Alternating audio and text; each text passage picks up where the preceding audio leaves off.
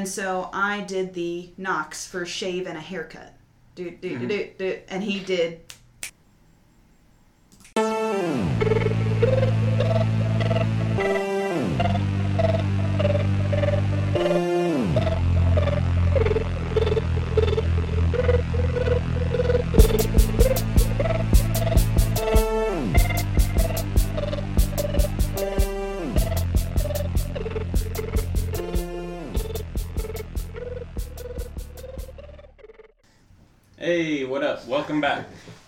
Another episode of Omnipotent Idiots. Today we got some guests in the house. We got Janie, Janer, and Annie from the Sorrel Weed House.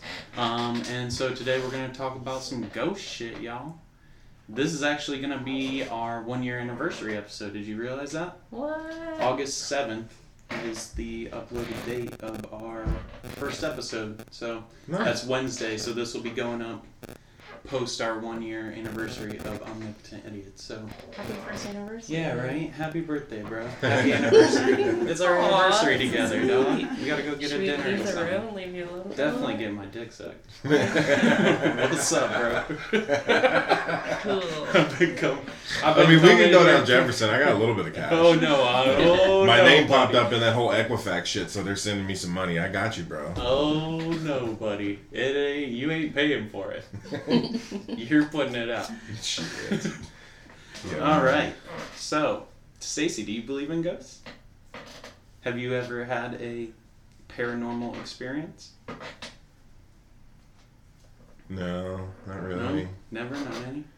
I mean, like deja vu a few times, but nothing like really paranormal or anything. But Okay. Uh, I mean, I'm really excited to have this episode because I've had um, personal paranormal experiences, things that I can't explain other than, you know, some kind of ghost or some kind of energy making shit happen. I guess it was more poltergeist activity that I've experienced. I've never seen like a, uh, never seen like an apparition or anything, but I've definitely seen shit move in front of my eyes that was not moved by a person or or air. You know I mean? Things things heavy enough or significant enough to not be explained. Them moving by themselves Was it in front house? of my eyes. No, um, so yeah, I mean, I guess I'll talk about my stuff first because I think you guys probably have a lot more experiences to talk about. But um, so we used to hang out in this basement in Iowa. Um, we had a friend of it was like a friend's stepbrother or something along those lines. And he was older. He was like 30 or 40 and he had his own house. But he had a basement where he had a full band set up with a drum set and a pa and a bunch of speakers. So we used to go out uh, we used to go over there in high school and like hang out and party because we could drink we could get high and we could also we had a place to play music. So we were just over there, and it was like a block or two from my house. So we hung out there all the time, and um, there were just they they told me that it was haunted, like when I started hanging out there. Um, but I didn't really believe it. I had always like wanted to believe in ghosts, but I couldn't because nothing had ever happened to me. You know, I read like ghost books and and stuff about the paranormal, but I couldn't fully believe in it until I saw some of that stuff happening. Um, so the way that Chris, the guy that lived there, the way he talked about it is there was there was this painting down there, um, and it was of a like a hippie chick, right? And she was standing in a field of flowers, and her hair was like hanging over her breasts, right? And she was topless. Um, and he was taking this painting out of his brother's house and he was walking down the hallway and he felt something hit him in the shoulder and he like turned around he like felt the wall there were no nails sticking out or anything but just couldn't couldn't explain it but didn't think too much of it and so we took it out and uh, it was in the basement so the things that i saw happen were chords coming out of amps while people were playing music that were just dangling. You know, it could be explained if somebody like tripped on it or moved their foot. But like I wasn't playing an instrument. So I saw I was just sitting hanging out. So I would see stuff come out of the amps that wasn't pulled. Um, one time we walked into the basement and a beat was playing on the drum set and nobody was there. There was a cat doing circles. The cat was like doing a circle around the bottom of the drum set and like walked out. The door would come open. It had like a hook and pin latch, and it would just flip by itself and come open. And then um, probably the craziest thing that I saw was we were sitting there having a conversation about uh, Chris, the guy who lived there. He had just gotten a new guitar. It was like a thousand dollar guitar. He didn't have money like that, but he had come across it, and um, he was talking about how much he loved it, how great it was, and it was sitting probably 10 feet away from us on the other side of the basement, but we had a clear eye line of it, and it was sitting in a guitar stand that leans back um, and has a fork that comes out around the neck of it, um, probably three to four inches, and the whole stand leans backwards so that it can't fall side to side while we were sitting there talking about it, the guitar leaned far enough forward past those two forks and tipped over. So, you know, literally a 15 to 20 pound guitar leaned forward from a from a leaned back position, leaned forward at least 4 to 5 inches and completely tipped to the side. And there was just no there's no way to explain that. Yeah, some ghost just wanted to shred. Yeah, yeah. No, well, I think it was jealous of how much he loved the guitar because he had mm-hmm. just gotten it and he was just like ranting about how great the guitar was. Hmm. And I think it was just like a jealous type. But it was never malicious. We slept in the basement. I felt comfortable just like it was just something that we got used to.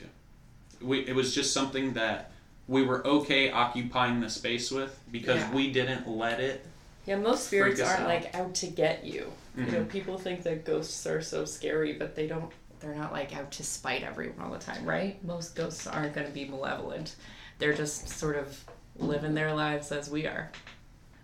You know, they sometimes occupy the same space, but they're not. So, what was your first paranormal experience?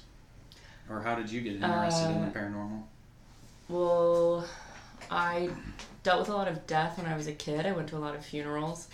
And so I think it was just something that I was around a lot and it was sort of interesting to me, death in general. And my first ghost tour was in Savannah.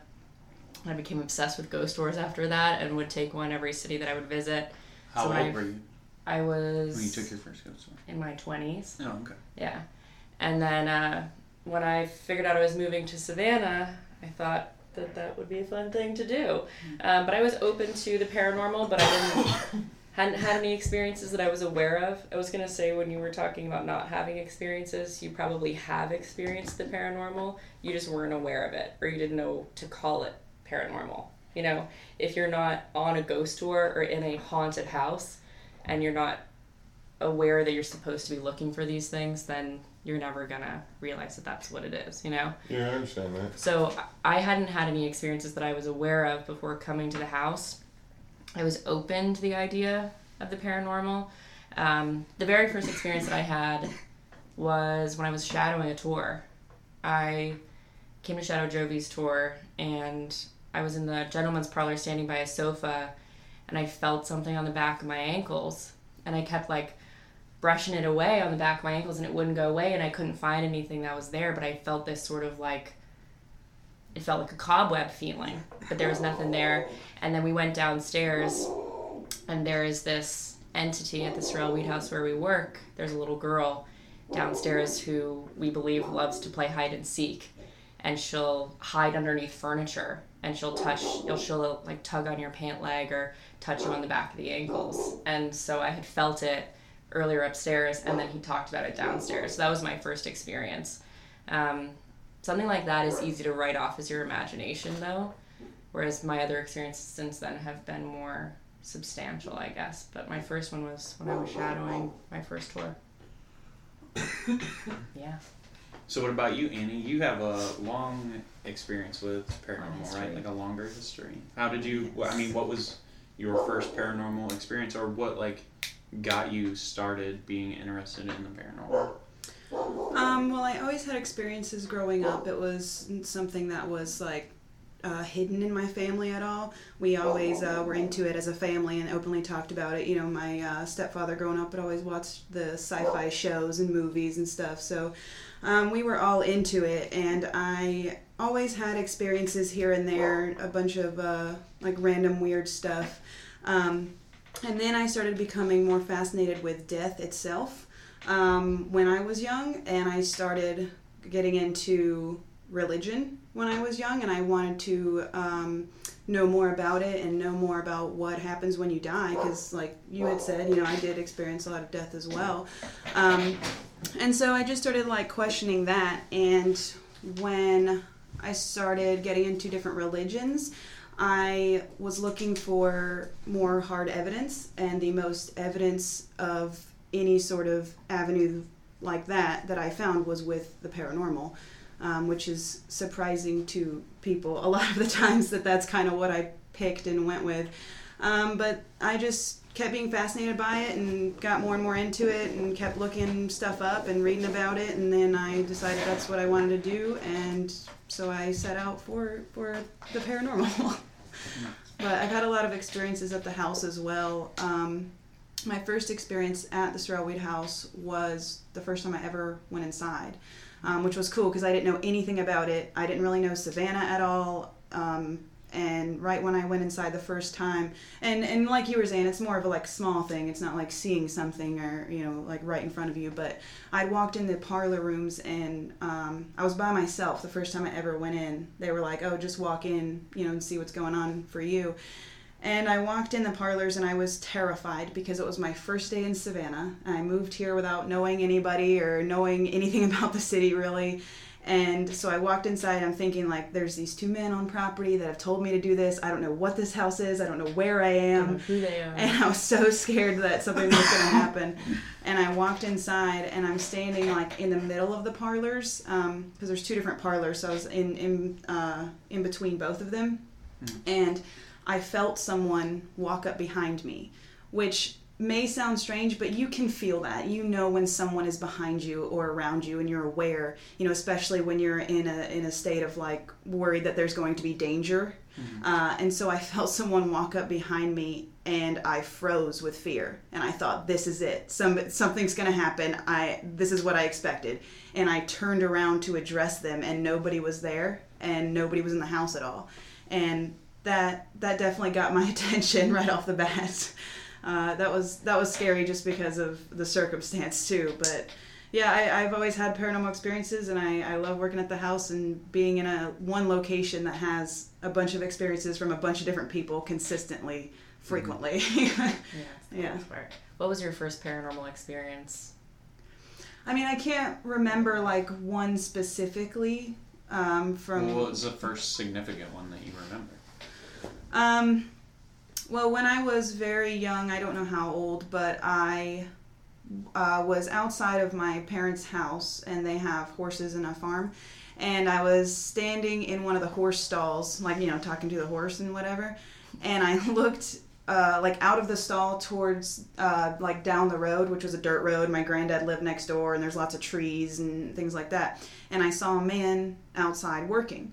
And so I went inside um, after I was done playing and I told my mom and I said, Who's that man at granddad's house? And she said, What man? You know? And I described him to her. I said, he, He's wearing overalls, he has a wheelbarrow, like, um, he must be doing work, you know? And I'm like talking about this man. And my mom was just like, I don't know. And that was it. And that was the whole conversation. And then years later, um, once I was older and into this stuff and able to understand, and, and she was as well, she told me that there was never a man working at granddad's house, but it was a man she had also seen. Um, so I thought that was really cool because, because like you were touching on, you know, it's so easy to dismiss, and especially as a child, I was like, okay, that's weird. There's a weird man. take it yeah. right. yeah, but that really stood out to me later on in life when I learned the truth behind what happened. That's wild. Yeah. Um.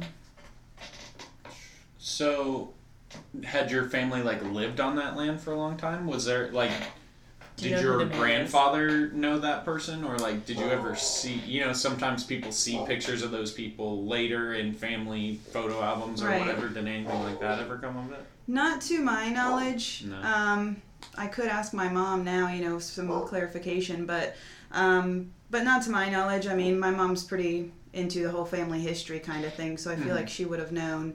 Um, but my family uh, had been on that land for a while. My my uh, uh, dad had had the house built there and everything like that. But I don't think it was like a relative. I'm not sure, but um, I should ask my mom now. See what she says. Yeah, I'm Yeah. curious. So, what's been your like most significant? What's the most interaction that you've had with a, you know, what's what's the most significant, or like what is the most that's happened? What is your biggest paranormal experience?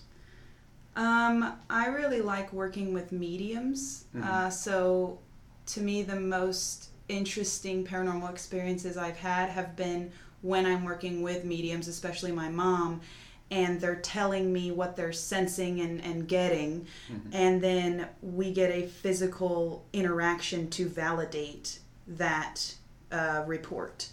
That to me is the most interesting, and when it's uh, something that happens to me, it's uh, most interesting when I register it as the living and then I find out it wasn't. So then I can't backtrack and say, oh, I didn't hear that, I didn't see that, because I, I, I physically will react sometimes.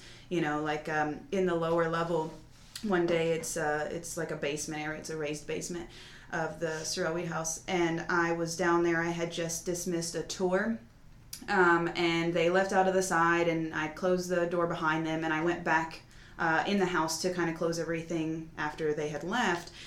And i was standing uh, in a breezeway area and i heard a little boy speak and say are you mad? I mean i heard him so clearly i know what he said. He said are you mad and my first thought was oh my gosh i've left a guest. And even worse it's a child you know? And i'm thinking all these things are his parents still down here? Do they know he's gone? Are they looking for him? This is you know going to be really bad. And i like immediately was racing in the lower level through all the rooms you know trying to find this little boy and nobody was down there and i had locked the door so there's no way somebody could have gotten in um, it couldn't have been somebody on the street So are you just yelling like "Hello, hello"? yeah boy, i was just like at?" looking everywhere and just dead silence. Yes, yeah, and and nobody's in the house. They couldn't have been. I mean, it was it was really cool, and um, it was really neat too because I had been upset. I was upset because that particular tour, I had a guest say something to me that had upset me because it was a rude comment, and so I wasn't mad, but I was I was upset, and and uh, even more so, I was thinking about it later on, and I remembered that my mom had told me that in the house she had seen a little boy who liked to be near me and like you know liked me and kind of followed me around kind of thing. Uh, and so you know i put all the pieces together and i was thinking you know what if it was that little boy and he was upset because i was upset and Or he was checking in on you. yeah trying to figure it out He yeah knew you were upset. Yeah. yeah So for me, that's I'm not very involved. Yeah. What uh, the Sorrel Weed House keeps coming up. Can you give some background on that? So it's a haunted historic uh, home museum downtown Savannah here, um, and it's we do history tours in the day and we do ghost tours at night and paranormal investigations and it's been featured on Sci-Fi Channel's Ghost Hunters, Travel Channel Ghost Adventures, bunch of other stuff, BuzzFeed Unsolved, uh, Haunted USA, um, all the the TV shows like to come to investigate. I feel like didn't Ghost Hunters catch like a full IR outline? Like a full. Did any of the shows get like significant evidence? Yeah. Was one of them like a heat reading outlet? I- Ghost Hunters captured. think- I, don't know that it was an outline. I don't know if they got the outline, but when they were in the lower level, they captured um, heat signature, like on the FLIR, Yeah. uh, heat signature on the wall of handprints, but it was a child's handprint, so they knew it couldn't be them, and you know they, they ruled out all the other possibilities that led them to believe that was a paranormal experience. I thought I saw one of like a silhouette. It would have been like a, a standing person essentially against a wall. That might have been somewhere else. But Might have been. I knew that they found like Remember. they got like kind of significant evidence Like, Uh, because a lot of a lot of the times they don't a lot of the times they're kind of like oh we got this sketchy evp and but we had a lot of personal experiences Yeah, but you know with that it when they have like an actual video or picture evidence. Yeah, Ghost Hunters, if you don't watch any of the shows, is like the original Mhm. investigative TV show. Mhm. They were on the Sci Fi Channel. It's not on the air anymore. And their first Halloween special was at the Sorrel Weed House in 2005. Um, and they captured an EVP, which a lot of the time when you an EVP is an electronic voice phenomenon. So it is a vocalization, or it could even be like a door closing or something that you will not hear with your own ears in the room, but you'll hear later through a recording. Okay. Um, and a lot of the time when you hear an EVP, it doesn't really sound like anything. A lot of the time, it's like the host of the show will say, you know, oh, we captured someone saying, help me. And then they play the EVP, and all you can hear is help me because they fed you that line. But it often sounds like a whisper or garbled voices or static or something. Um, but in 2005, when they came to investigate at the museum where we work, they captured the now it's the second longest, but the clearest EVP that they've ever captured. I mean, it's really long and really audible. So they they captured significant evidence So with that what too. was it? What was it saying? Do you know? Do you have it? I don't. Dang, it, I don't either. It says, It says like "Help me get Help out." It's a lady screaming. "Get out! Oh my god! Oh my god!" It's really long. Um, And Grant Wilson, who is one of the co-founders of Ghost Hunters, the team and the show and whatnot, he had recently told us um, that they almost didn't include it in the episode because it was so jarring. Um, and, it, and, and you're dealing with some pretty heavy topics with that as well, and so uh, so he said they almost didn't even include it just because of you know fear of, of you know whatever it may be with the television. So what's the what's what's the significance of the house too to have like all these separate apparitions from a small girl that's playful and a, a boy that likes to follow you and then obviously you know woman screaming for help. Like was was is there any other historical significance about the house itself There's a lot, yeah. There's a lot of death associated with the property itself, Okay. um, which that is kind of the number one thing I've seen of people associating with paranormal activity is you know death occurring on the property or, or a history of the location that's more tragic in nature. Um, so we have all of that. We have the death with the, with the family that had the house built. Um, they have some tragedies and, and death with tied to the uh, Revolutionary War. You know things like that. I, I also think there's other factors as far as why that house specifically is so haunted. Um, I think one thing is that it's located in Savannah, and, and Savannah is known to be one of the most haunted cities in the country. And and that's not really you know quantifiable or you know there, there's a bunch of towns I've been to that are small and have no money and they're pretty haunted, but you don't know about it because they don't have any money to tell you about it. yeah Um, but but whether you know whatever the circumstance, Savannah is a haunted place, and and there's theories behind that as too. You know, like like is it because the water surrounding the area? Is it because the limestone in the area? I mean, it's all theory based, but it all kind of lines up um, across the board. It seems, but Well, the city was built on top of is most of it's on top of cemeteries as well, and Yeah. originally it was an Indi- it was a Native American burial ground, and that's why Tomochichi couldn't use the land and gave it up to uh, the English settlers, right? yeah, as are a lot of old cities Yeah. built over graves. To be fair, but yes, yeah. it is. And I think too, with us running tours every single night of the year except St. Patrick's Day, I mean that's a lot of people you're talking about walking into a location and Stirring expecting it and asking for it and wanting it and and looking for it. And I think that that in of itself kind of like makes us a beacon or maybe opens a door or something of that nature to that sort of realm. Oh yeah. Agree. So, what are um, what are some of the other what are your some of your experiences that you've had at the house? Um, my my most recent experiences literally happened three days ago. On Thursday, I had an investigation, and I'm not sensitive. I don't see full bodied apparitions. I don't communicate with spirits. I don't have that like extrasensory receptor that Annie does, and some people do. Um, I've been at the house for less than two years, and I've easily had like a hundred experiences, but those take the form of smelling, feeling, or hearing something. Um, the only things that I've really heard are I've heard footsteps twice. We heard knocks back once during a staff investigation. I heard someone once, I, it's so little, but I was walking out of a room and I was alone in the carriage house and I heard someone say, mm, in my ear, and I was like, "Whoa, who's that?" Um, so it sounds really stupid, but it was. You it was turned that only, ghost off? Yeah, I know. I was like, I was like, oh. Yeah. Thank you, sir. Thank you for noticing. Please come again. Um, uh, it felt really small, but then on Thursday, the I heard another vocalization. I was walking in, so I was leading an investigation, and on the investigation, I had 11 guests, and I'm bringing them throughout the property. I'm telling them the history of the property so that they know what kinds of questions to ask when they're in there alone investigating. And so I'm bringing them in uh, to another room, and I'm opening the doors, and it's creaking. I have the audio recording, so I'll play it for you. Okay. But we're walking in, and uh, I I heard a baby cry, and there are obviously no babies on the investigation.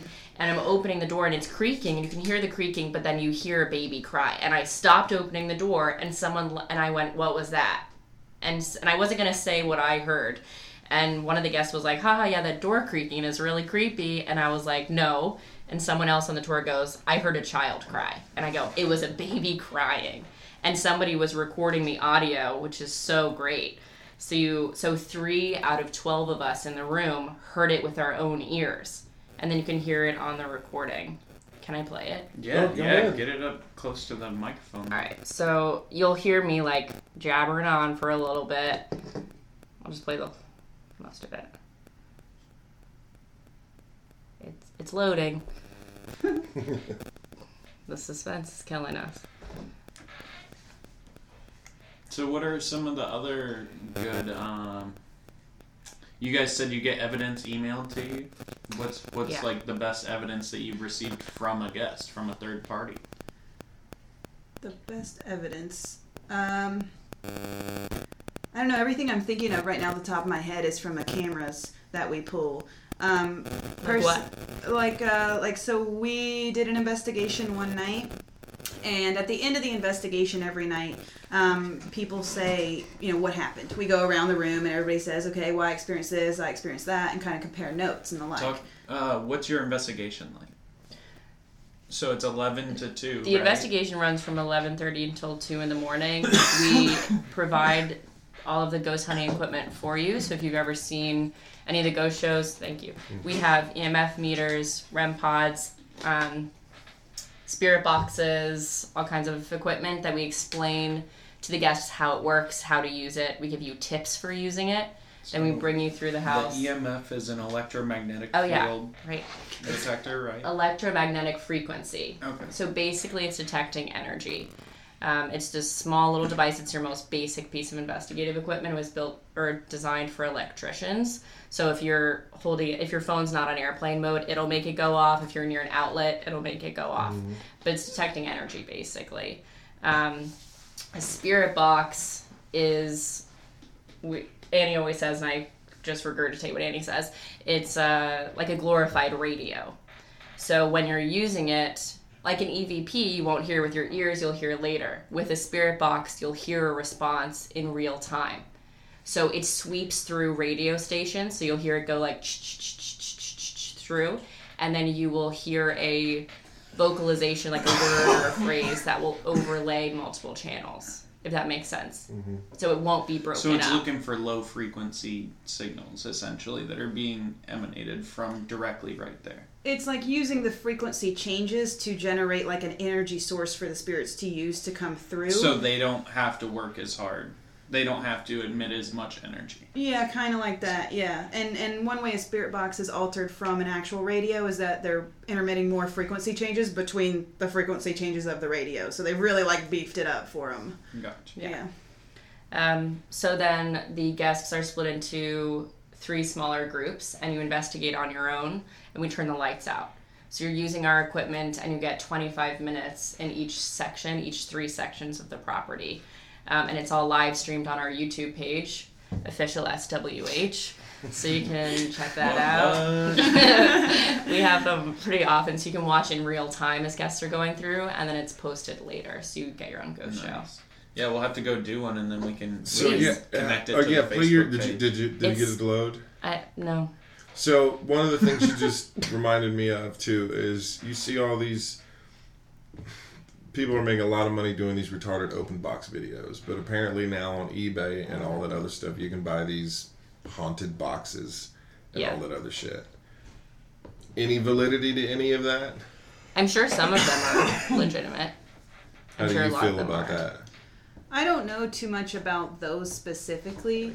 Um, didn't Post Malone try to try to like do open one or Yeah, I something? heard he's, they like, almost cursed died. now. Yeah. I don't know. Post Um, Malone is.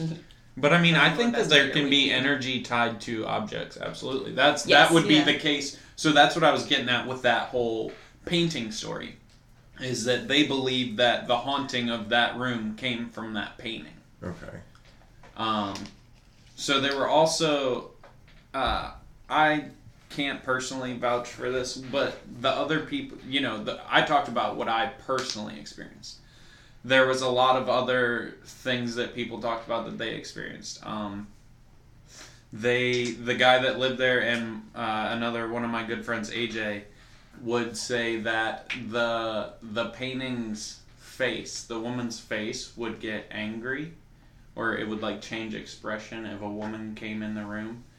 Um, what else did they say? They were talking about um, People say just that a weird lot. stuff. They're we like, had "Oh, to. the painting is watching us," and I'm like, uh, "No, yeah, yeah. That's that's why I was like, Yeah. that's kind of far fetched. yeah, But we also did like, um, I guess, kind of a half-ass séance. We took like a pendulum and hung it from a nail on a rafter. Cool. And drew like a um, like a target essentially on a piece of paper, and then marked off quadrants with like yes, no, maybe, did that, and then asked questions. Um, essentially, you you make it so that the pendulum is hanging over the exact center, and um, I don't remember. Chris was really the one who like led all of this. He, I don't know, had studied a little bit. We, he was also like reading tarot cards and um, doing some other shit, but I never asked him like fully. You know, I was young. We were getting fucked up. That's what I was doing. So I didn't ask him like where he learned all this shit. But essentially, we took a pendulum, hung it over a target, and then would ask questions um, but it always just said it didn't want to talk. It always just went to no. But it, it, it did move from the center to no and would go back.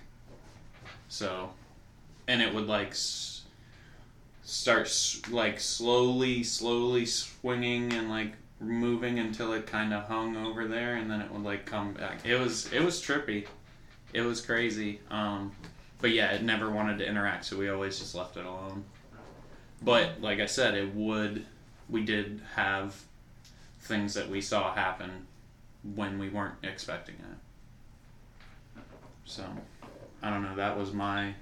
That was some of the other shit that happened while I was Yeah. there. Oh, and then um, I was really fucked up on codeine one time, and it was me not and one other person and I was talking to that painting. The other person got freaked out because I was conversing with the painting. Yeah. That was the other thing is that people people would talk to the painting. People Yeah. would like say the like the the the couple of people who hung out there the most and had the most experience would like pay respect to the Yeah. painting like as a as an entity and just kind of just be like hey what's up or but yeah at one point i was fucked up and was having a conversation with the painting or the entity that i thought was the painting Yeah. and was so engrossed with it that another person in the room the only other person in the room was freaked out I'm sure they and were. and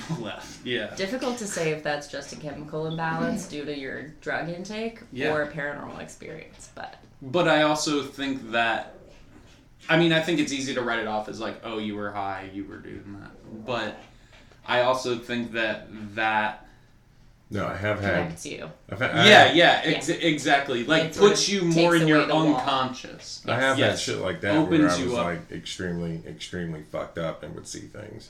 But I don't. I would never claim that as paranormal. I was just like on some But that's shit. but but But it, Right, that's it an that's why interesting concept. could have But been. it's so That's an so interesting gray. concept of like Yeah. what if psychedelics are, you know, putting you A into the a dimension. yeah, n- n- literally like Yeah. putting you in touch with a Sure. different um That's what they say. All those. I mean, whatever. that's what they say. All those DMT trips are. Yeah. yeah. That's wild. Fucking hell. Did we? Did we? Should we all do drugs there? after this? I mean, I'm not a. Um, Yeah. Stacy can't partake. Did you get your uh, I baby have cry it. recording Oh, Yes. going here? Okay, let's so hear you'll hear me jabber on it then. oil lamp as well. And interrupt me if you have any questions, of course. I'm throwing a lot of information at you at one time. That sounds creepy, doesn't it? I'm going to lean all the way. Oh. You can send it back into them. What? I said that sounded creepy. Did you hear that? yeah. That's a fucking what? baby crying. And there was no children. and I heard in it the with my own ears. There's no children never, in the house. No, I have never heard something like that Oh, God, that I was kind of freaked out. crazy. Yeah, God, that kind of was freaked fucking out. wild. right? Yeah. It is not the door creaking. So I have a question for you. I'm sorry, it's, just, it's so nice shit. to see other people's reactions to things like this because I'm so numb to it at this point. I'm just Especially like, because you're okay, alone cool, in the yeah. office, like looking through all this I evidence all the time. I always see people walking around that's and I'm insane. like, what's up? And Right? so, what was that recording on? What What did you get that just a recording from? basic audio recorder these two guests had brought with them. They were just recording my little tour, bringing them through the house. Fuck. and they happened to be recorded and you could hear it on the live stream too because dakota came through the live stream uh, came through the walkie immediately it was like i heard that That's insane. um, but i What wanted to ask you oh go ahead No, go ahead. uh, when i first told annie about it i like went to her house afterwards and was telling her and i said that it was when i was opening the door and you could hear the door creaking but then over the door creaking is the baby crying. And this is the same idea as having like the scanning of like the white noise with the spirit box and having a, a vocalization come through it. Will you explain that?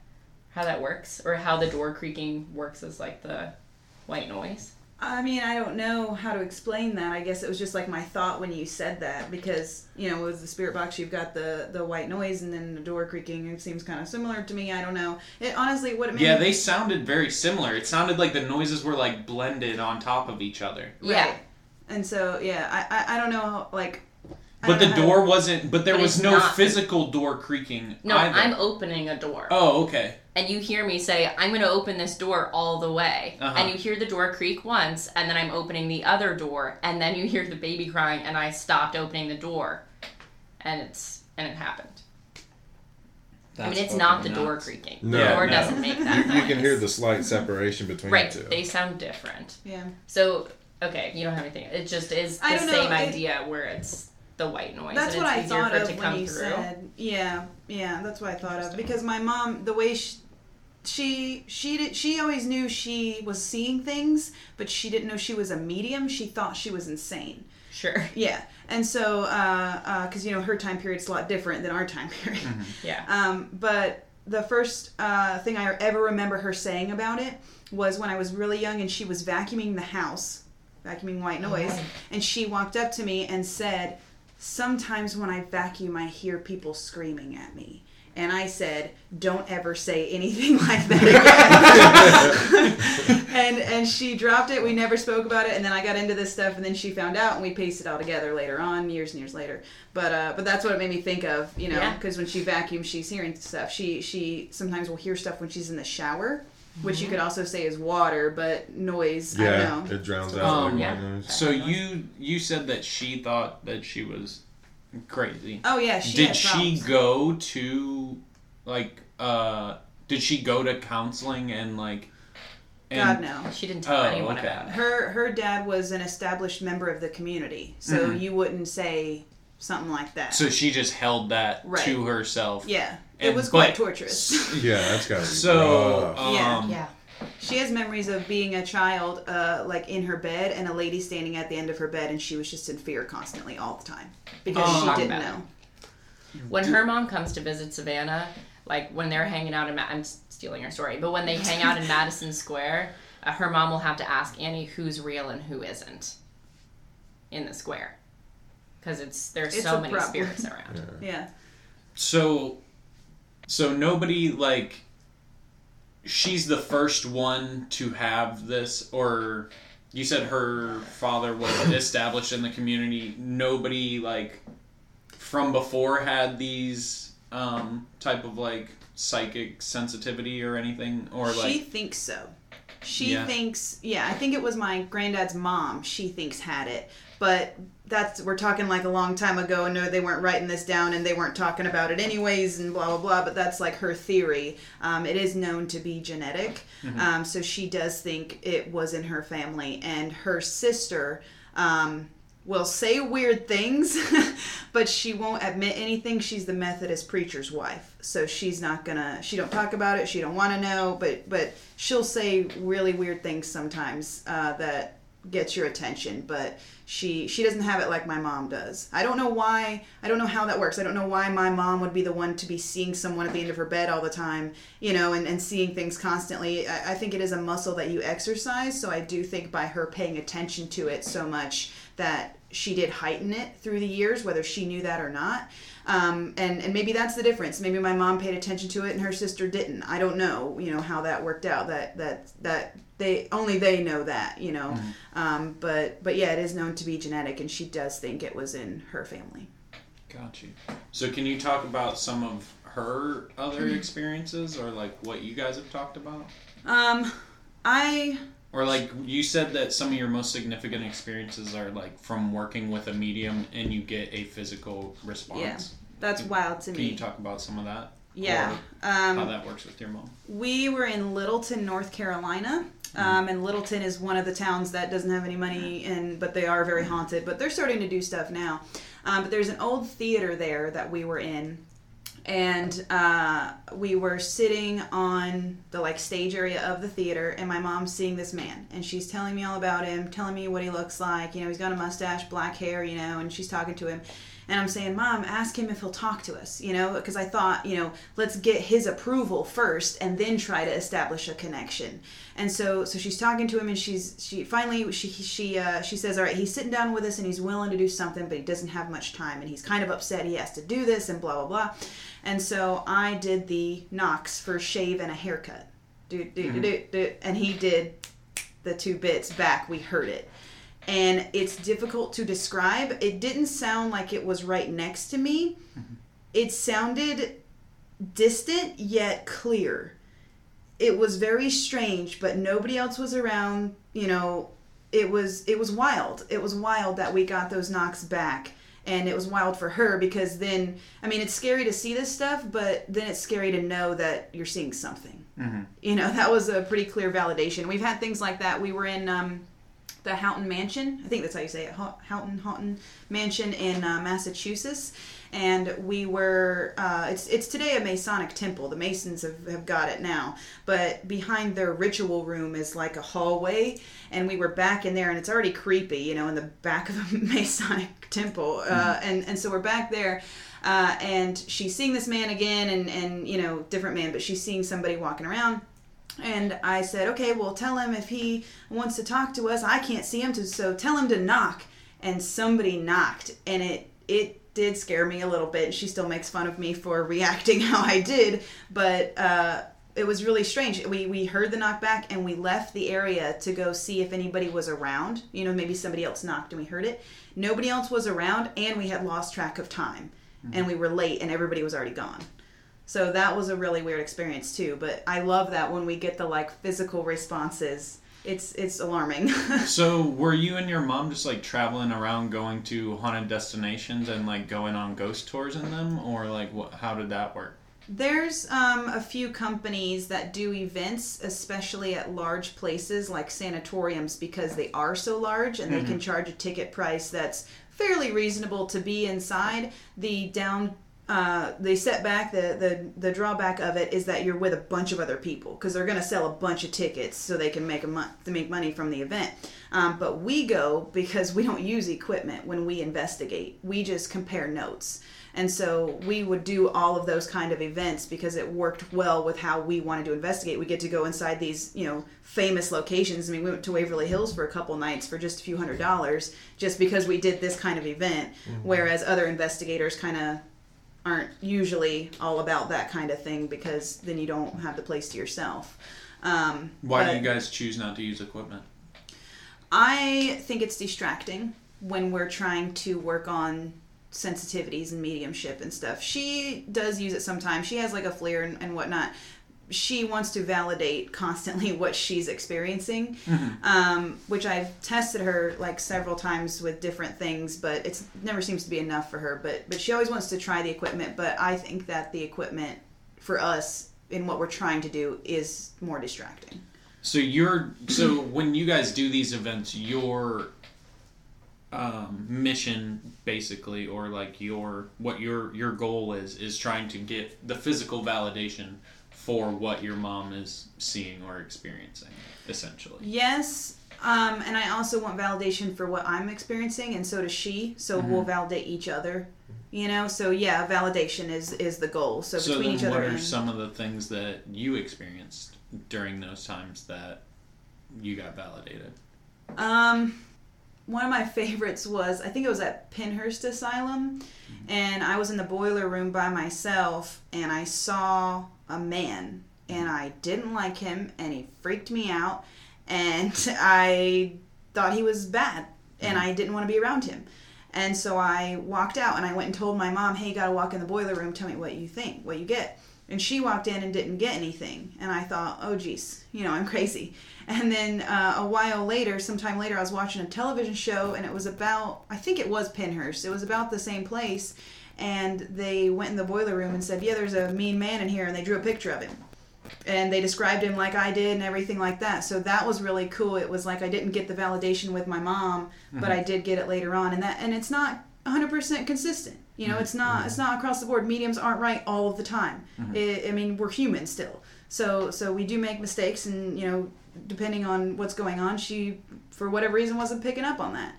Um, another time we were in. Um, Massachusetts at that place, and my mom had seen a lady walking in this certain hallway. So she was like, I'm going to try to find her and see where she's walking to. And I was like, All right, cool, I'll be right behind you.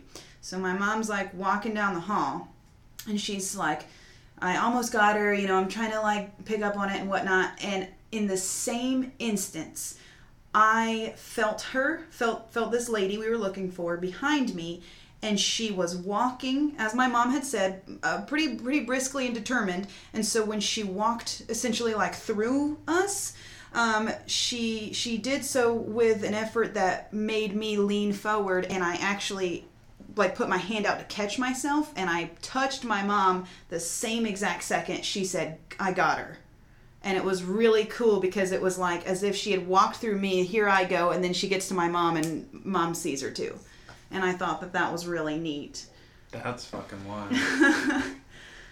yeah it's a lot of fun to experiment with stuff like that and, and get the validation Yeah. So the the way that I um I mean I knew that you worked at like Sorrel Weed House and stuff, but the first it's funny because I I first heard about like you having experiences like this like through like almost a third party verified source. Do you want to talk about the story um, from Abe's with Wesley? Oh, I don't know Can that we I. talk about that? Yeah, we can talk about it. Well, I Go guess it. it's yours. To No, talk about, I mean don't I really want. I, I think you should talk about it because you were a I don't third party. Were you were there, right? I was there. I don't really remember what I know. Okay, That's what I think Well, I is like the valuable source So we- is. So I want you to talk about it, and then she can talk about what she was experiencing. so we all have a mutual friend, and Who's been um, on the show before? Wesley. Yes, Everybody Wesley. Wesley. Wesley, shout out. And Wesley, shout out. um, uh, Annie had. We were all out one night, and Annie came over to me as she does sometimes. And she's like, "Who's the lady?" And I'm like, "What are you talking about?" And she's like, "There's a woman with Wesley." And I was like, "I don't know." She was like, "Who is she?" And I was like, "Well, I don't. I mean, his grandma died. Like, I don't know. Could be his grandma." And she like couldn't get it, but she was like, "Don't say anything to him." And I was like, "Okay." So then we hang out a couple more times, and every time Annie is like, "There's a woman with him. What is it?" She kept getting the same reading for her. I don't remember what it was now. And then we're finally at Abe's one night at a bar, and I think you brought it up. I don't know. I'm not going to tell the story well. Um, Because I said it to all you guys, and then I said to you separately. So she kept getting mother, right? Mother figure, mother side, yeah. She, she like Annie kept like in my ear whispering like mother, mother, mother, and I was like, I was like, I don't, I don't know. His mom is alive. I don't know what you want me to say. And I'm like, his grandmother, his his, his mom's mom, um, and she's like mother, mother. Who they call And, uh, Graham, right?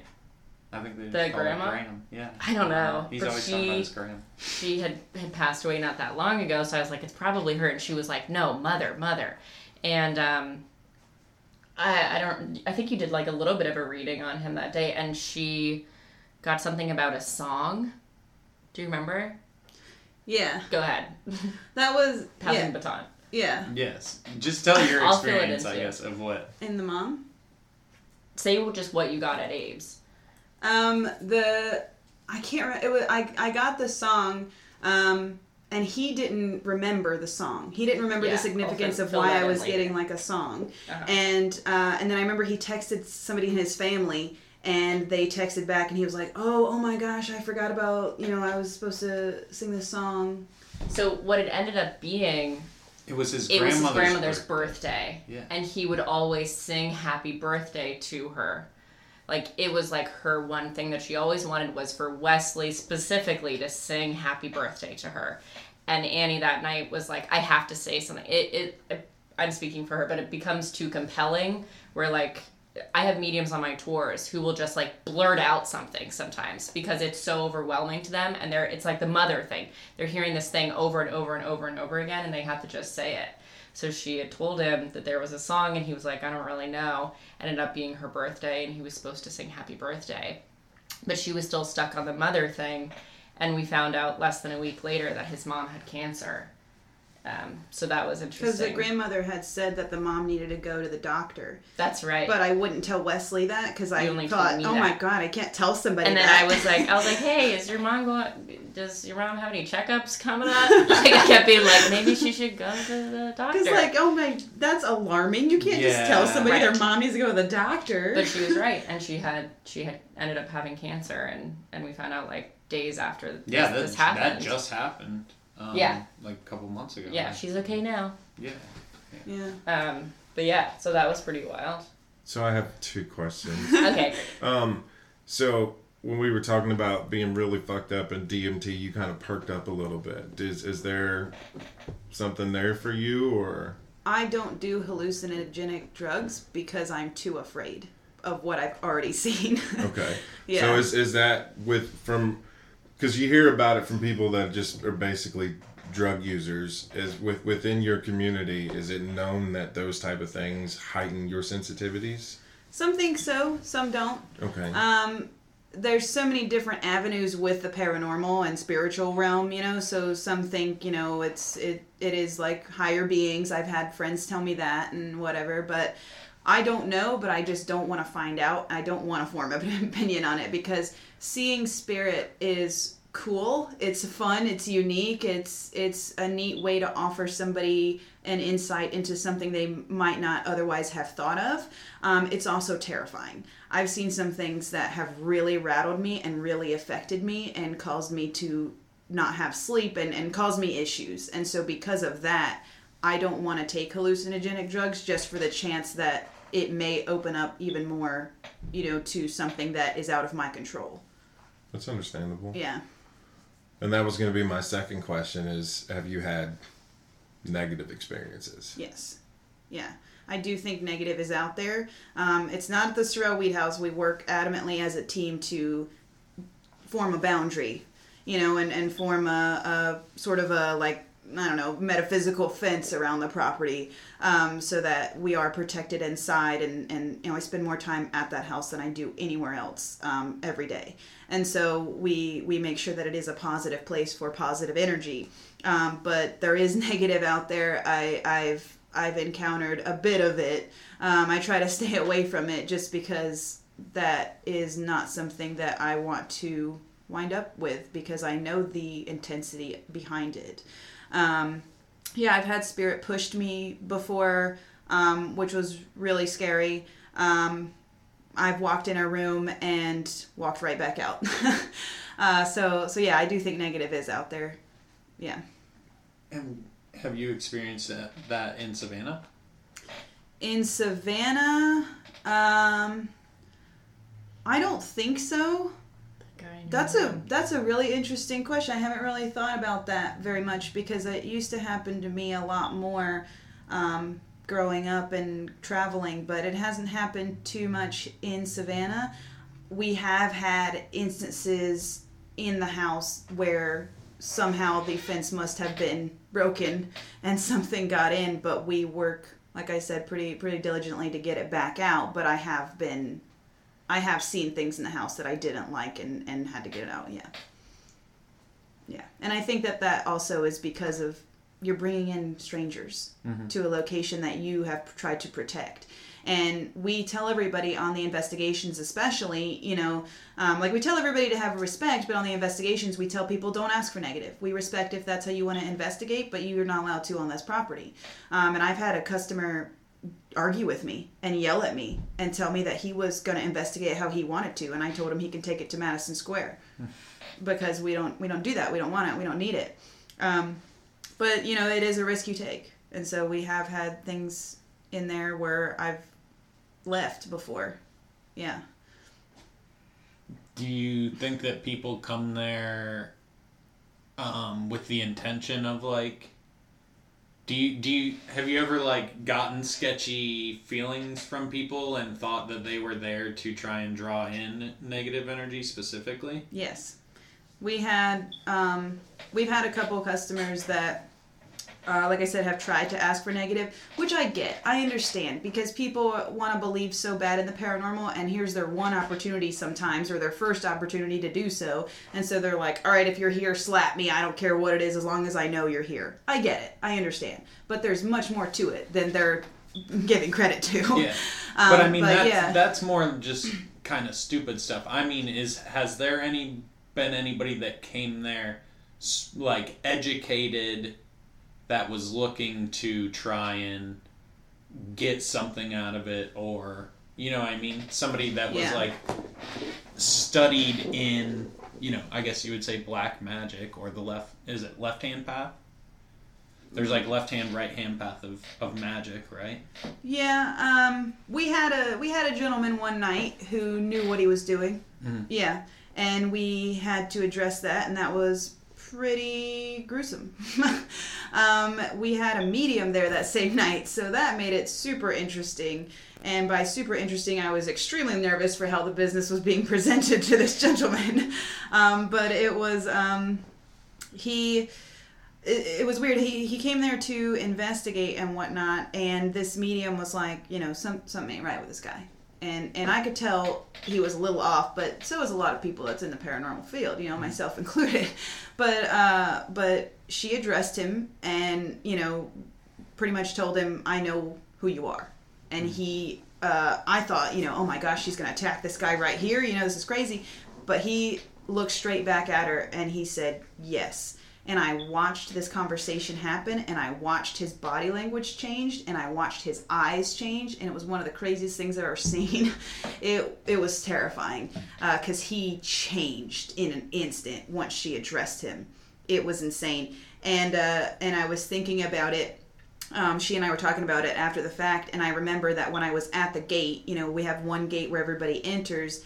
He didn't cross the threshold until I invited him across the threshold which at the time I was like, whatever, I'm, you know, customer service. Oh, come on in, you know, whatever. But but looking back, that alarmed me when I remembered that. But yeah, that that was intense. That's funny that you say that because um, it's always funny that I see you guys when I walk past there, and I'm always like, "Hey, what's up?" I like stick my head in. I'm like, "Hey, what's up?" But I don't ever. Come Uh, also, but I also have Charlie most of the time. Yeah. Is a thing, and but yeah, but I also feel like that's a boundary that you have to be like.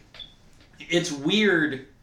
It is a single threshold. gate going in Uh-huh. and there is almost like an energy that you don't think about there's it is a different place and a different energy from that street right there which is entirely, I think, created by us because um, because we work so hard at it. Yeah. You know, because it should be a welcoming. You know, we're trying to get people in the business, so it should be a welcoming area. Well, but- I feel like it's like it it is, Mm-hmm. but to step in there you have to have intention. Like you have to know where you're going and what you're doing. Yeah, Like, most and you people have just to be lean ready. in with their upper body, and Yeah. you have to be like, you can come inside. Uh-huh. yeah, That's that's a crazy. weird thing. Yeah.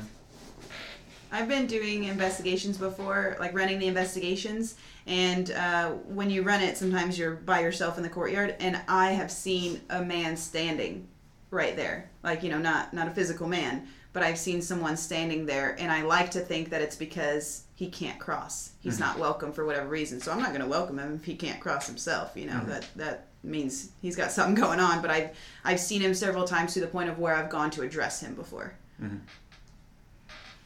Um, you were saying somebody wouldn't go. I I think you uh, sent me a message the other day about somebody that wouldn't go in, uh, and they ended up hanging out in the courtyard for like two hours because something Oh, happened. just no. It was just this guy who came with this big group, and uh, right before his tour started, he came over to me and he was like, "Never mind." He was like, "I'm gonna sit in the courtyard." I was like, "Okay." So he sat in the courtyard for two hours with his grandson's like stuffed monkey, just like sitting in the courtyard waiting for his family to finish their tour, which happens a lot. That night, a lot of people left the tour early Yeah. multiple people left because I was sitting at check in.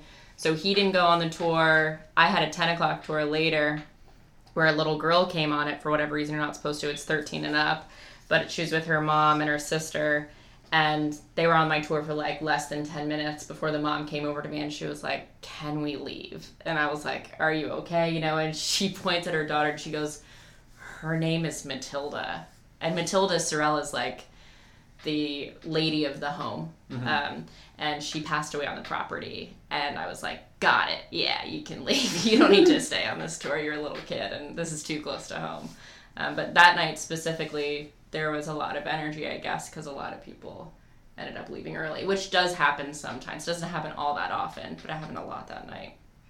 Yeah. I know you talked about one spirit in particular in um, I think the upstairs hallway that um, you felt like physically ill from, or like you had stomach I pain, didn't. or that somebody or one of your guests experienced People that. do feel I did. sick. Yes. Yeah. Yeah, She did talk- too. Well, Yeah. you can Go, talk you about talk it. about it. Yeah. Oh. Well, I was just gonna say, people who come to the property feel nauseated. They feel pain. Um, yeah, I, I had a man come onto the property and limp throughout the tour. He had such intense leg pain the entire time he was on the tour. Um, for over an hour before it even started, he was waiting in the courtyard, and it wasn't until he walked off of the property that his leg pain completely went away. And he walked back on, crossed that threshold through the gate again, and it immediately came back. So people do experience that sort of, and I think that that's sort of an empathic thing. I had a medium once when I was telling that story tell me that he was here in a past life, and that's why he was able to pick up on that, which is an interesting theory. But yes, people do experience um, feeling sick to their stomach, and it mostly happens in two areas, I would say, in the foyer and in the carriage house, or in the So, so what have you experienced? As far as that goes, Yeah. yeah. So there's a little girl, different little girl than was mentioned earlier. Yeah. Right. Yeah. And she stays at the bottom of the stairs on the second level, mm-hmm. and we know of that because well, my mom. I think my mom was the first to see her, So and then we got validation through someone else. We wait to say it is a story or whatnot until you know different people experience it without knowledge. Um, and so we know this little girl now, and we know little about her. What we know is that she's sickly and she wants a glass of water. Um, and Which is a very specific phrase to have heard from multiple people to walk into the house with no knowledge and say, There's a little girl coming down the stairs asking for water. Right? yeah, and so we we think it's Matilda Ann because Matilda Ann was a daughter of Matilda Sorrel, uh, and she died young and she died from scarlet fever. And we had a tour the other night, Jovi's tour, and Jovi said somebody on his tour, when he relayed this information to them, uh, said that they work. I think they worked in hospice. Hospice, yeah. Yeah, and they said when someone is like about to die, you know, like now, they ask for a glass of water first. That is the last thing that people often will say is they'll mm-hmm. ask for a glass of water right before they die. And she told him this crying on the tour. So that was pretty intense. Yeah. So it was pretty pretty strange that, that this little girl's asking for water. Yeah. We thought, but So people come in and they feel what she's feeling. It's like an empathic sort of experience. especially when they're trying to reach out to her. And that's that's what happened to me. That was my experience when i was uh, we, we were doing an investigation a few people using a spirit box right there and trying to talk to her and they felt that they were speaking with her. Um, and i forgot what was said but when i put the intention in to reach out to her myself my stomach got sick and i left. So i think it's just i think we get sick because i think people feel sick sometimes because it's so overwhelming Yeah. the spirit realm for lack of a better term So is there any validity to like the uh, the the apparitions or the ghosts or whatever are still here for the because they have unfinished business, or I mean, are they just is it is it more of like a purgatory kind of thing, or is it?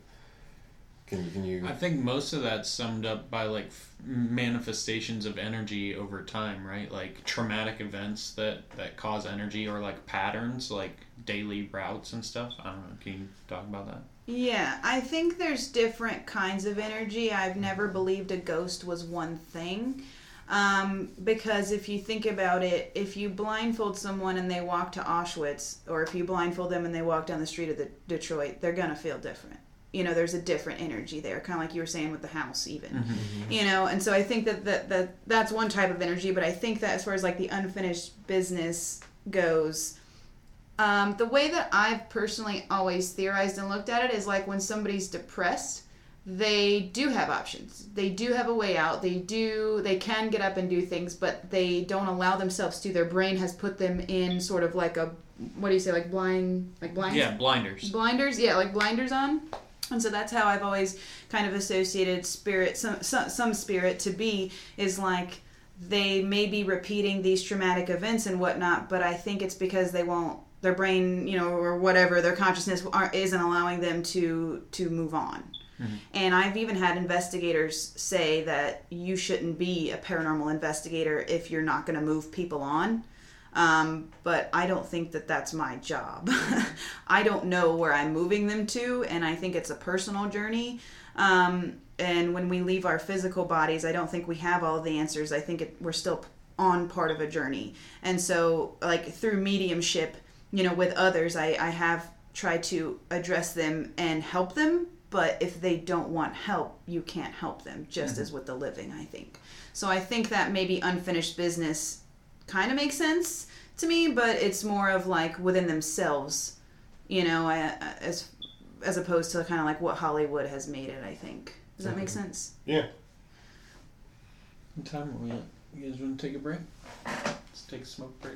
Sure. We you Hit that pause? Pause button, and we'll be right back. There it goes. And we're back from our break. Dude, It was just it, the numbers weren't moving. Um, so you said you could talk about some of your medium stuff. Um, have you ever had experiences outside of known haunted places? Just like in your, what are your experiences from your everyday life? I've had people wake me up from sleeping. Um, I had a little boy. Uh, it doesn't happen like all the time, but I've had it a few times. Um, but I had a little boy wake me up when I was sleeping, and I like immediately like brought open my phone because in the past I've just been like brush it off like this is weird I don't know but I'm trying to like be more open with it and explore it more. So I brought up my phone and like took all these notes about what he was telling me and like what I was sensing and things like that. And then I tried to look up in the newspaper. What happened was he had been burnt. I got the sense that like he was in a fire somehow. And uh, so I tried to look up in the newspaper if, if there was like a boy in Savannah that had been burned or a house had burned down or anything like that, and I didn't find anything. I'm also terrible at that sort of thing, like looking stuff up like Research. that. Um, but I never found anything. But I, I was trying to explore more of that. That would have been you know interesting if I did find something. Um, but you never know. I mean, maybe later down the line I'll know why that happened.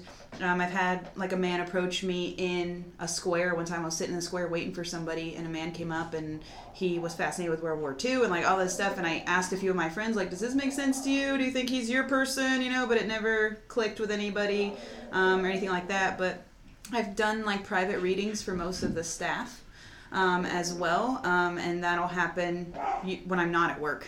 I don't really do readings at work because I'm so focused on work. Um, but uh, like a lot of times when we go out, um, I'll do readings, which is interesting because I'm usually drinking, and so I kind of wonder too if like because I'm drinking, I'm more or my guard is down. You know, I'm, I'm more open to it. I'm more okay with saying something because it's scary. It's scary to look somebody in the face, whether they're your friend or not, and say something about what could potentially be a dead loved one. You know, you don't want to offend them or say the wrong thing or, or anything like that. So it it's a it's scary like that. But uh, that's why I've done it mostly with like my friends. I have done a reading for a stranger before. Uh, that was scary too. Um, but I do more of that sort of thing, like readings for people, like seeing their loved ones, whereas my mom does more of like she'll walk into a location and see different things, like how it was or what happened there or something of that nature. Um, we both do the other, but we kind of have our strengths in those departments, which I mm-hmm. think is interesting because I'm a people person. I like people, and my mom is a mapper for a living, so she she works with buildings and she likes buildings and stuff like that. So I think that's that's kind of neat that our strengths are in what we like. So how long have you have you lived here? Two and a half years. So has there been anything like a repeat from somewhere else that you lived since you've been here? Is there something? Is Like there a repeat been person? yeah repeat person or just has, has something followed you along your travels throughout the states? No, I haven't had like repeat people like that. Um, I have had certain things follow me for certain periods of time, but nothing that's really lasting. Um, which, through all of my experiences with that, it leads me to believe that we as individuals have different, not attachments, but like different entities that help us at certain points in our life with different things. Um, there's one member of the staff that I see a lady with her, and uh, I think at least one other medium, maybe Yes. more, Mm-hmm. yeah, has mentioned this to her as well.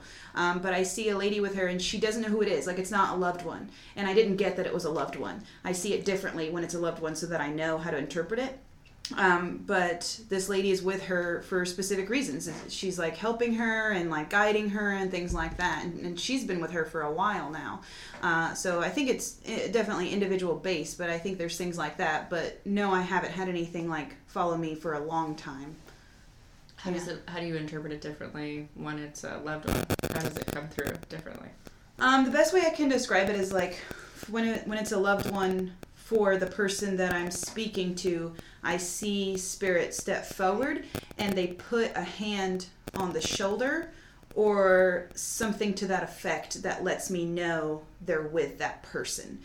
It's strange. It's like I see they they present themselves to me initially differently than like they're they're usually in closer proximity as well. Um, the way I see them. So yeah. So how is this lady's um, spirit different? She well when I saw her she's wasn't standing very close to her at Mhm. all. And I I I get like the best way to say it I guess is like I get the sense that it's not a loved one. Mhm. And um and so like it, it happens differently every time but i try to use those like guidelines so that i know um, but I, I could tell it wasn't a loved one you know i've also seen something with someone that was like a manifestation of a part of them and i told them that it was like holding them back and i told them when it appeared with them which is really strange but it she this person that i was speaking to validated it all for me and and validated even when it started for her. Um, so it's it's super weird. There's no like outline for it. You, each individual sensitive kind of has to create their own outline because you're you're still a human. You're a medium because you're interpreting and so you have to use your own symbols um, for things and your own feelings and like hash it out. And um, I've seen a lot of mediums who will get something about someone or a place and they don't know what to do with it so they just start like saying other things that their rational brain is making up to try to fill the gaps. And they're not doing it on purpose but i can tell uh, sometimes you know It's when just the it's way our brain works. Our Yeah. brain Right. is designed to try to fix and, Exactly. and fill it in. Yeah. Communicate Yeah. what's happening. And so there's been several times when I'm reading someone and I'll look down or look away from them so that I can talk and get out what I need to and figure it out within myself. And then once I arrive upon the exact wording I want to use, I turn back to them and say, This is what I'm getting.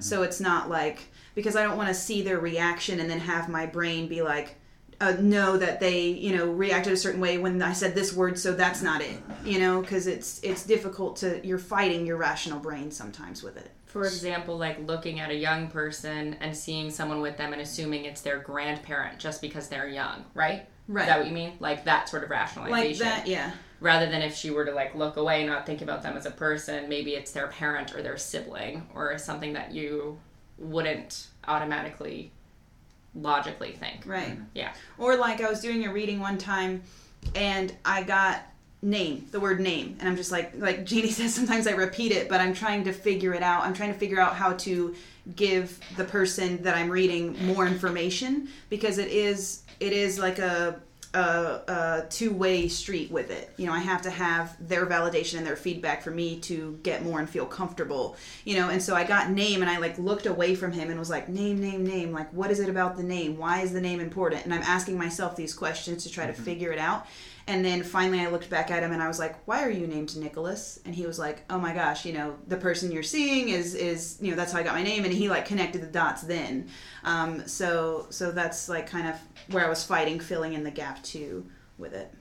You said earlier um, you had one where it was like a, a a manifestation of a part of a person. Yeah. Can, can you expand upon that? So it was my friend, and we were hanging out, and I just like saw this like um, I didn't see a person, but I saw this like energy, um, and I could like sense it tell it was different, and it like had a grip on her, um, and it was like uh, it's it's almost like I was uh, not conversing, but like sensing like a part of her like spirit. I don't like saying that word, but Like, like, she had something she couldn't let go of at the moment. yes, Okay. yeah, it was She like, like, part a of her burden. energy. Yes, She had a burden on her energy. yeah, and I could tell it was like holding her back. Yeah, that's what I was trying to figure out if it was like a, a like a part, like a like they were about to have a certain ailment in a part of their body or something. Yeah, yeah. I guess I shouldn't say manifestation because I didn't see like anything like a like a person, but you know, like just part of her energy that I could sense was away from her and, and trying to like control her, kind of. Okay. Yeah. So then, was she able to?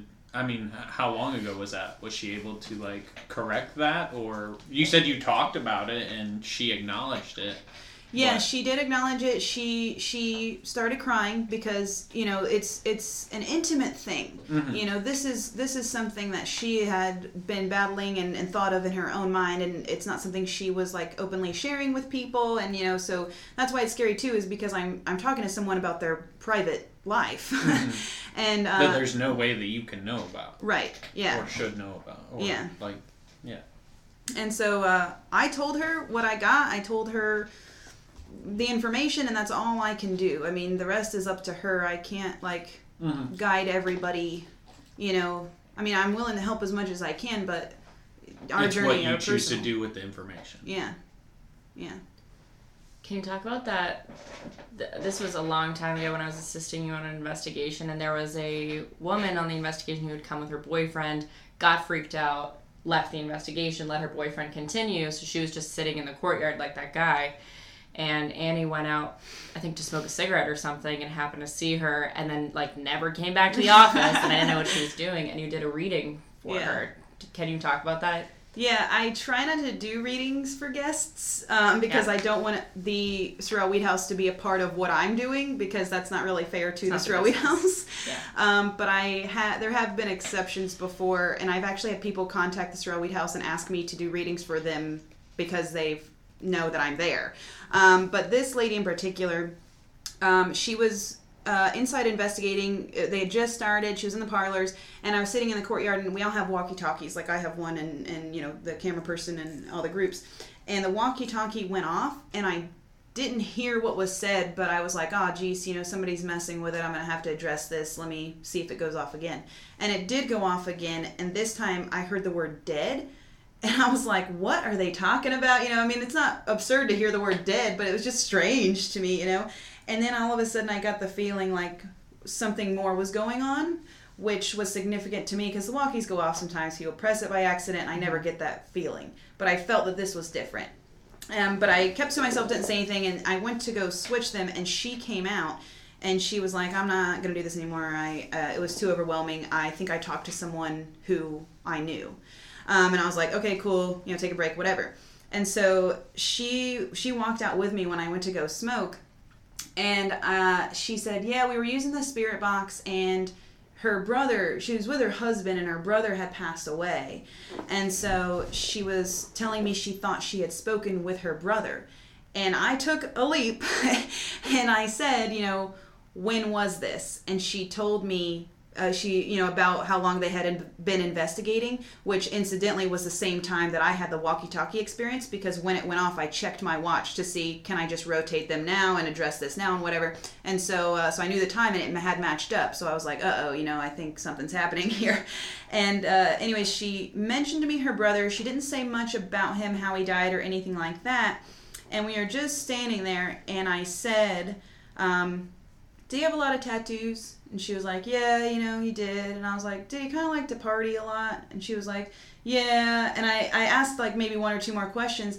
And she stopped and looks at me and goes, wait, how did you know that? And I was like. I was like, well, you know, I think he might be with you, you know, and just try to talk to her. And then she really wanted more, and I couldn't give her more. I panicked because I was like, uh oh, I've said too much, you know.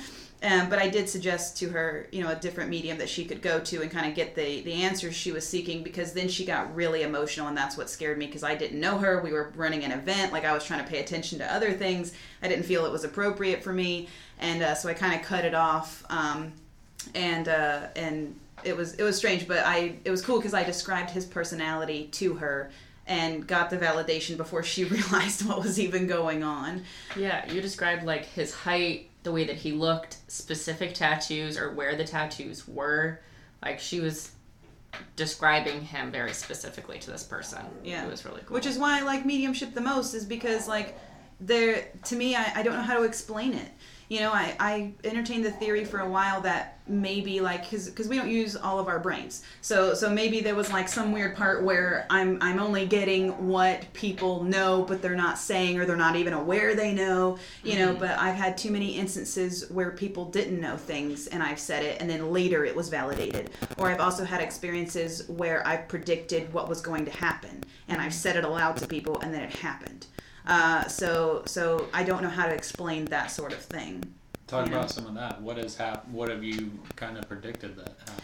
Um, well, there's been like little things and big things. Um, like a little thing was when, like years ago when I was younger, I, me and my mom were sitting there and I started singing Hey Jude. But I didn't know the song at the time, and I only uh, knew like the the Hey Jude part of it. So I was just singing it, and like maybe maybe I'd heard it on the radio before and knew it that way or whatever. But I didn't. I wasn't a fan or anything. And uh, so I started singing it, and she was like, "Why are you singing that?" You know, and I was like, "I don't know. How does that song even go?" And we joked about it. And we got in the car. She turns the car on, and the first thing on the radio right right away was "Hey Jude." And my mom was like, "Annie, get out of the car. You're freaky." And I was like, "You see dead people. What are you talking about?" but I've had things like that. I've had things where like me and my friends were on a road trip and I started having anxiety when I was driving, which was weird because I like driving. and I stopped at a gas station to get some gas and I finally addressed it within myself and was like, okay, there's a reason this is happening. And so I got back in the car and I said, all right, everybody, I said, something's going to happen tonight. And they're like, okay, tell us what's up. You know, they were all into it too. And I was like, something's going to happen tonight. We're going to be okay, but we need to react immediately. And they were like, all right, cool. Let us know what's going on. So we, we kept driving. We ended up like staying at this sketchy motel um, right outside of a, a city limits, you know. And we were all in the in the motel, and it's four young girls, you know. and we heard knocking on the door, which we were like, that's weird, and kind of, you know, was like, whatever. And then it got really aggressive.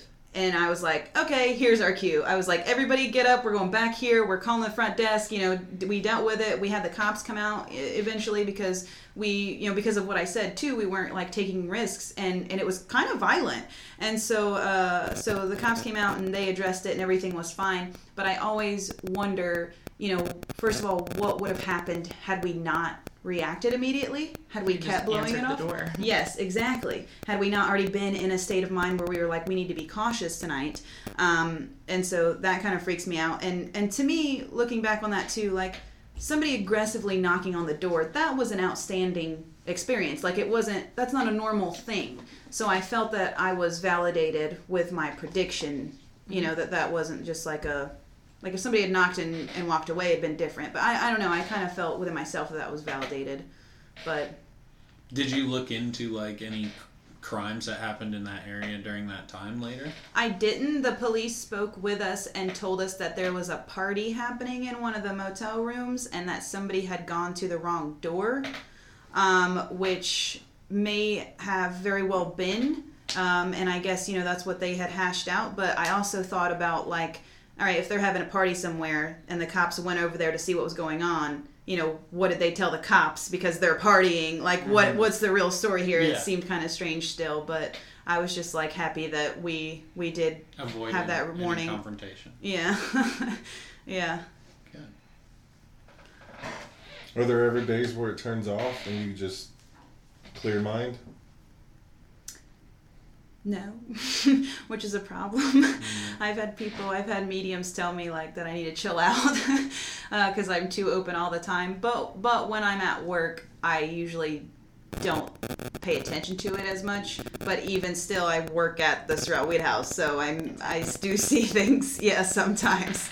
Um, but but that's probably the most that I ever turn it off is when I'm trying to focus on doing my job correctly and whatnot. But it comes out. Like we were talking the other Comes day out. about um, when I first started working there. She like stormed in and was like, "Why is Jovi upstairs in the carriage house?" And I was like, "Jovi's in the office." And Jovi walks out of the door and she was like, "Okay." And she like saw somebody in the window in the carriage house. So like it still happens when she thinks it's not happening. yeah. it's funny. I have a uh, Sorrel Weed House ghost story um, that y- I've told you, I think, but I don't think I've told you about it, have I?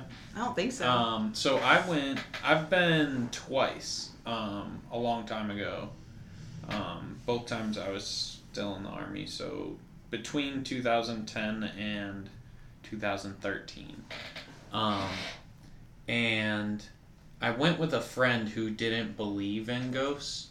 Um, I had already had those prior experiences, so I was just, I was down to go, and I wasn't. I kind of was like, oh man, this is just a tourist thing. Like I don't Yeah. think anything's gonna happen. Whatever.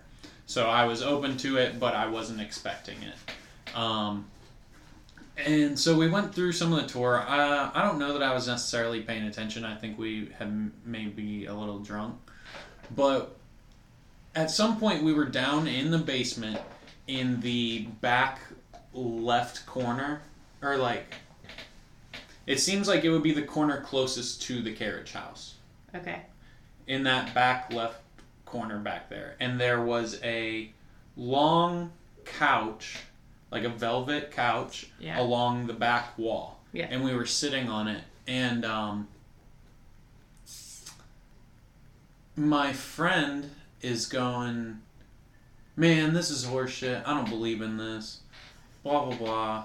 If you're here, fucking, um, you know, make yourself known, blah, blah, blah. This is some bullshit.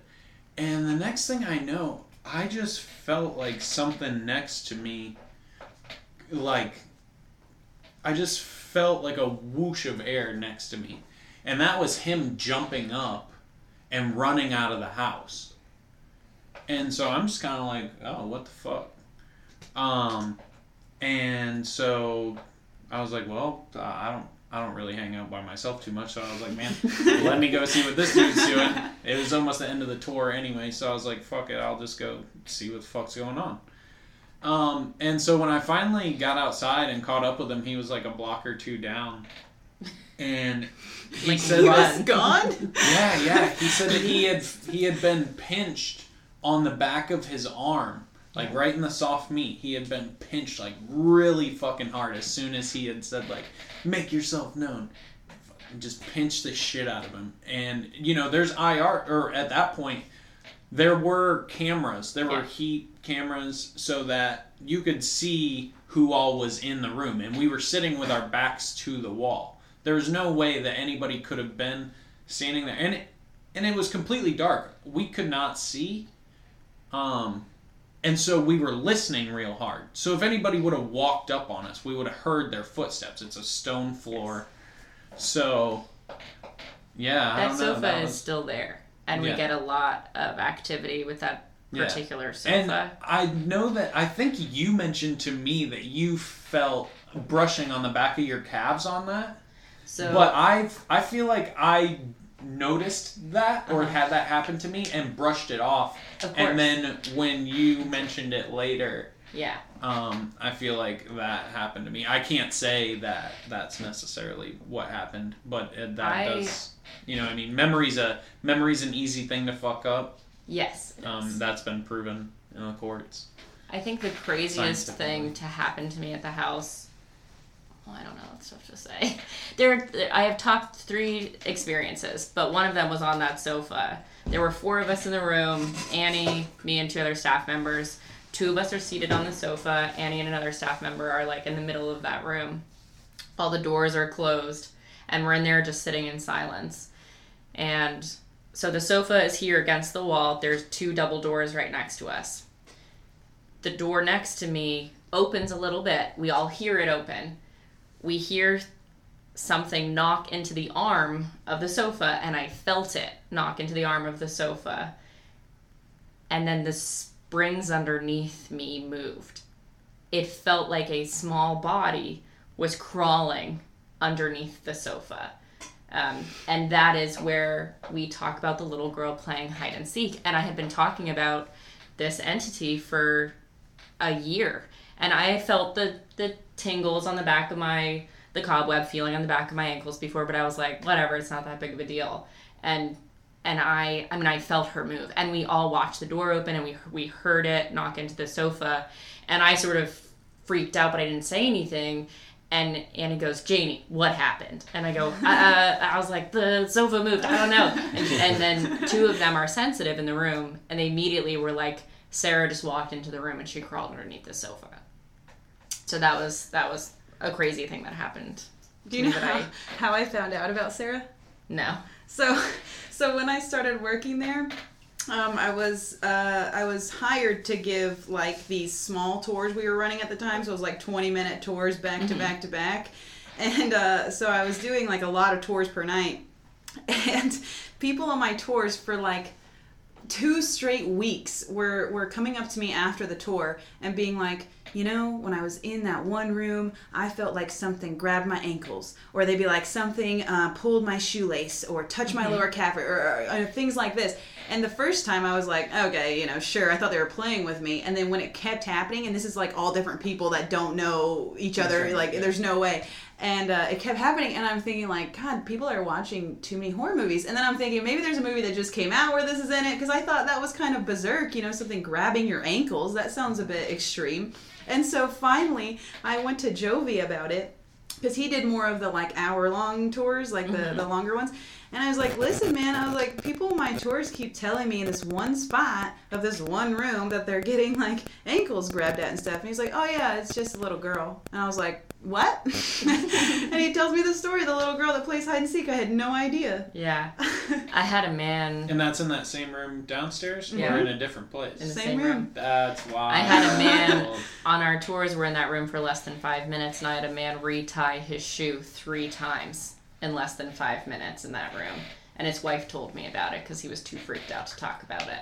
It happens very consistently. yeah. Yeah. I had a little boy recently on a tour. I opened the doors to the lower level, everybody is going down. All the doors in the back are closed, and he walks up to it. You can see through the doors. He walks up to it, turns around, walks up to me, and said, there's a little girl in that room. And I was like, yes, there is. I was like, do you have any more information? And he said, I think it's the same little girl from that photo that you showed us upstairs because we show photos in the parlor rooms. And I said, I think it might be too. And as parents, you know, are like, shh, ignore him, you know, and I'm like, no, he's right because kids are mm-hmm. often more perceptive. So that was really neat that he. Yeah, but then people push it down. But their parents, push are it constantly down. telling them to be quiet. Yeah. Yeah. And so they like Yeah, that happens a lot. push it to the side. And I'll always sort of encourage the kids to speak up because they are having valid experiences. You gotta tell about the kid in the light. I knew that was going to come up. There was this 10 year old kid on my tour once who was like very chatty, but um, but we were in the linen room between the linen room and this room that we keep talking about, which I'm going to spoil There it is. it. Come on. It was a it was a surgery room. It was a makeshift operating room for five and a half years, trauma surgery. So there was a lot of death in that room in particular, and we believe it's the most haunted room. Um, anyway, this little boy, like, raised, like, shoots up his hand, and I was like, yes, you know, and his parents are like, please stop talking. And, uh, and he was like, I saw this blue light, and it was over here, and then it was on the floor, and then it moved from the room that we were standing in into the next room. It, like, snaked into the next room, and I was like, okay, cool, thanks for letting me know, whatever. And I sort of wrote him off, but I didn't I don't know, I just didn't really think very much of it because I'd never heard anything like that. And then that night, I had an investigation, and four adults at different times all reported seeing a blue light snake from that room to the next.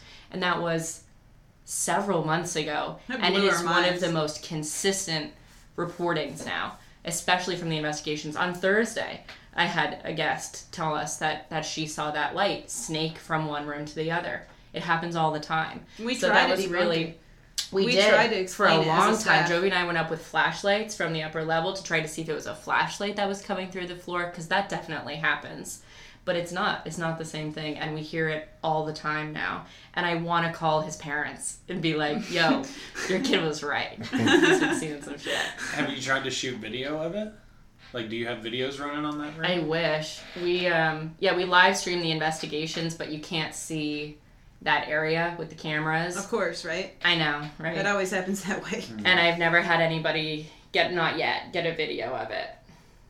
So, So what's the difference between the tours and the and, and the full on investigation? Are you just the investigation is a hands-on event, whereas with the tour, it's a guided tour. So you're following a guide who is telling you the history of the home and the paranormal history behind it, sharing experiences and photos and EVP. and then most of the time those will be the people that'll come back for an investigation later?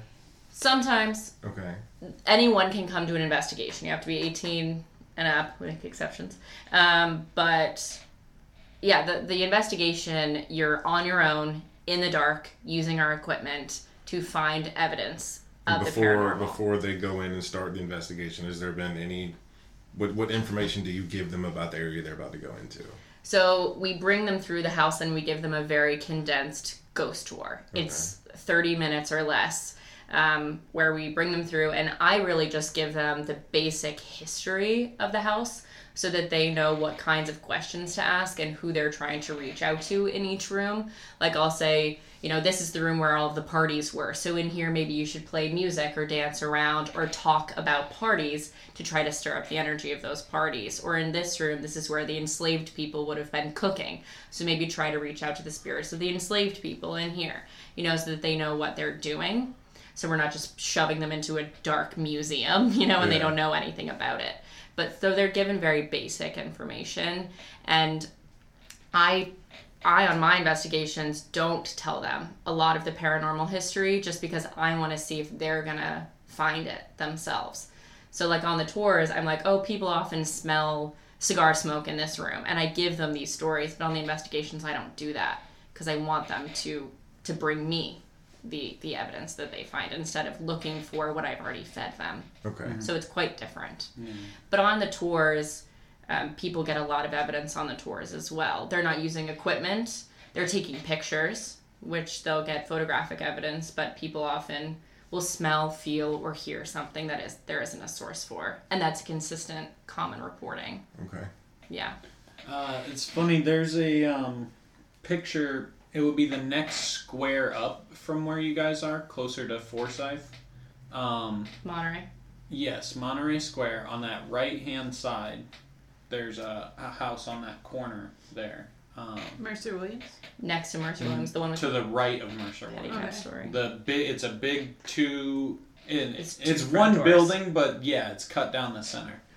Um, and a guest on a pedicab ghost tour Mm-hmm. took a picture under that streetlight right there, and there's it looks like a a woman in a dress, like a very faint misty outline.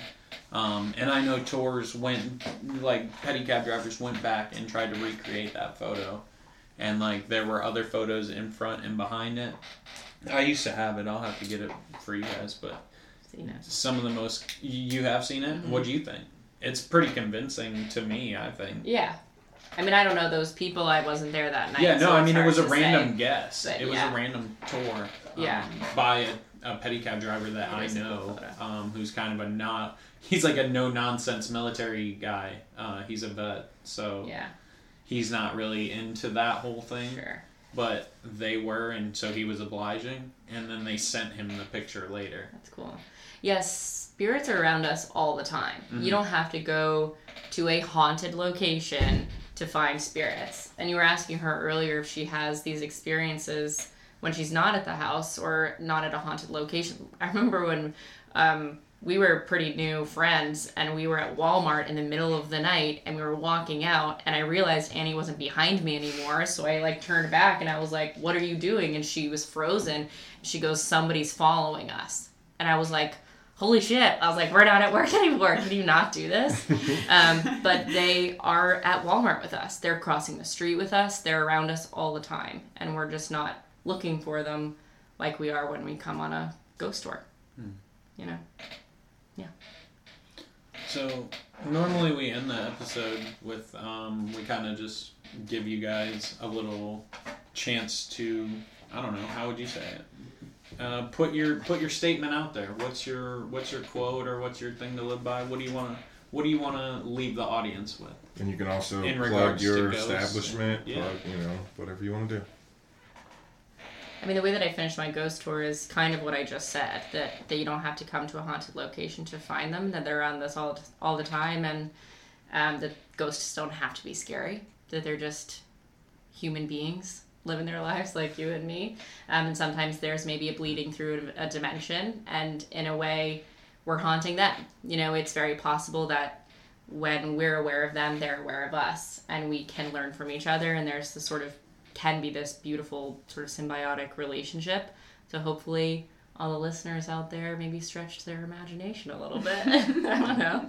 What do you think, Amy? Um, I hope in times to come the public looks at the paranormal as something a little bit more than just the television programs. yeah. Because that's all people, or the general population, seem to know of it. And there's way more than screaming in a camera and running away. and so I just hope that, that in the future people kind of dig more into it or, or kind of view it a different way and kind of be more open to it because it's not scary. Yeah. It's alarming, just not scary. It can be overwhelming. yeah, and freaky. Oh, yeah. But And hopefully we'll. I think me and Stacy are gonna try and come on a tour here. Maybe we can get Jamie to go, and then uh, we can come back and report on that. I'm kind of sad Jamie isn't here. She said she had a ghost experience story, so yeah. we'll have to get that from her later and figure out how to get that back on here. Maybe we'll do another episode after we come on the tour, That would be really or fun. we could do Y'all reading. should come investigate. we could do investigate. some readings. Heck Yeah. All right. Well, thanks to all our listeners. Uh, once again, this is our one year anniversary episode. So thanks to everybody that's listened. Um, the what five people that have left a Facebook comment or or a review, and give us some give us some stars. It's our birthday, yo. Uh, thanks for listening. Later. Bye.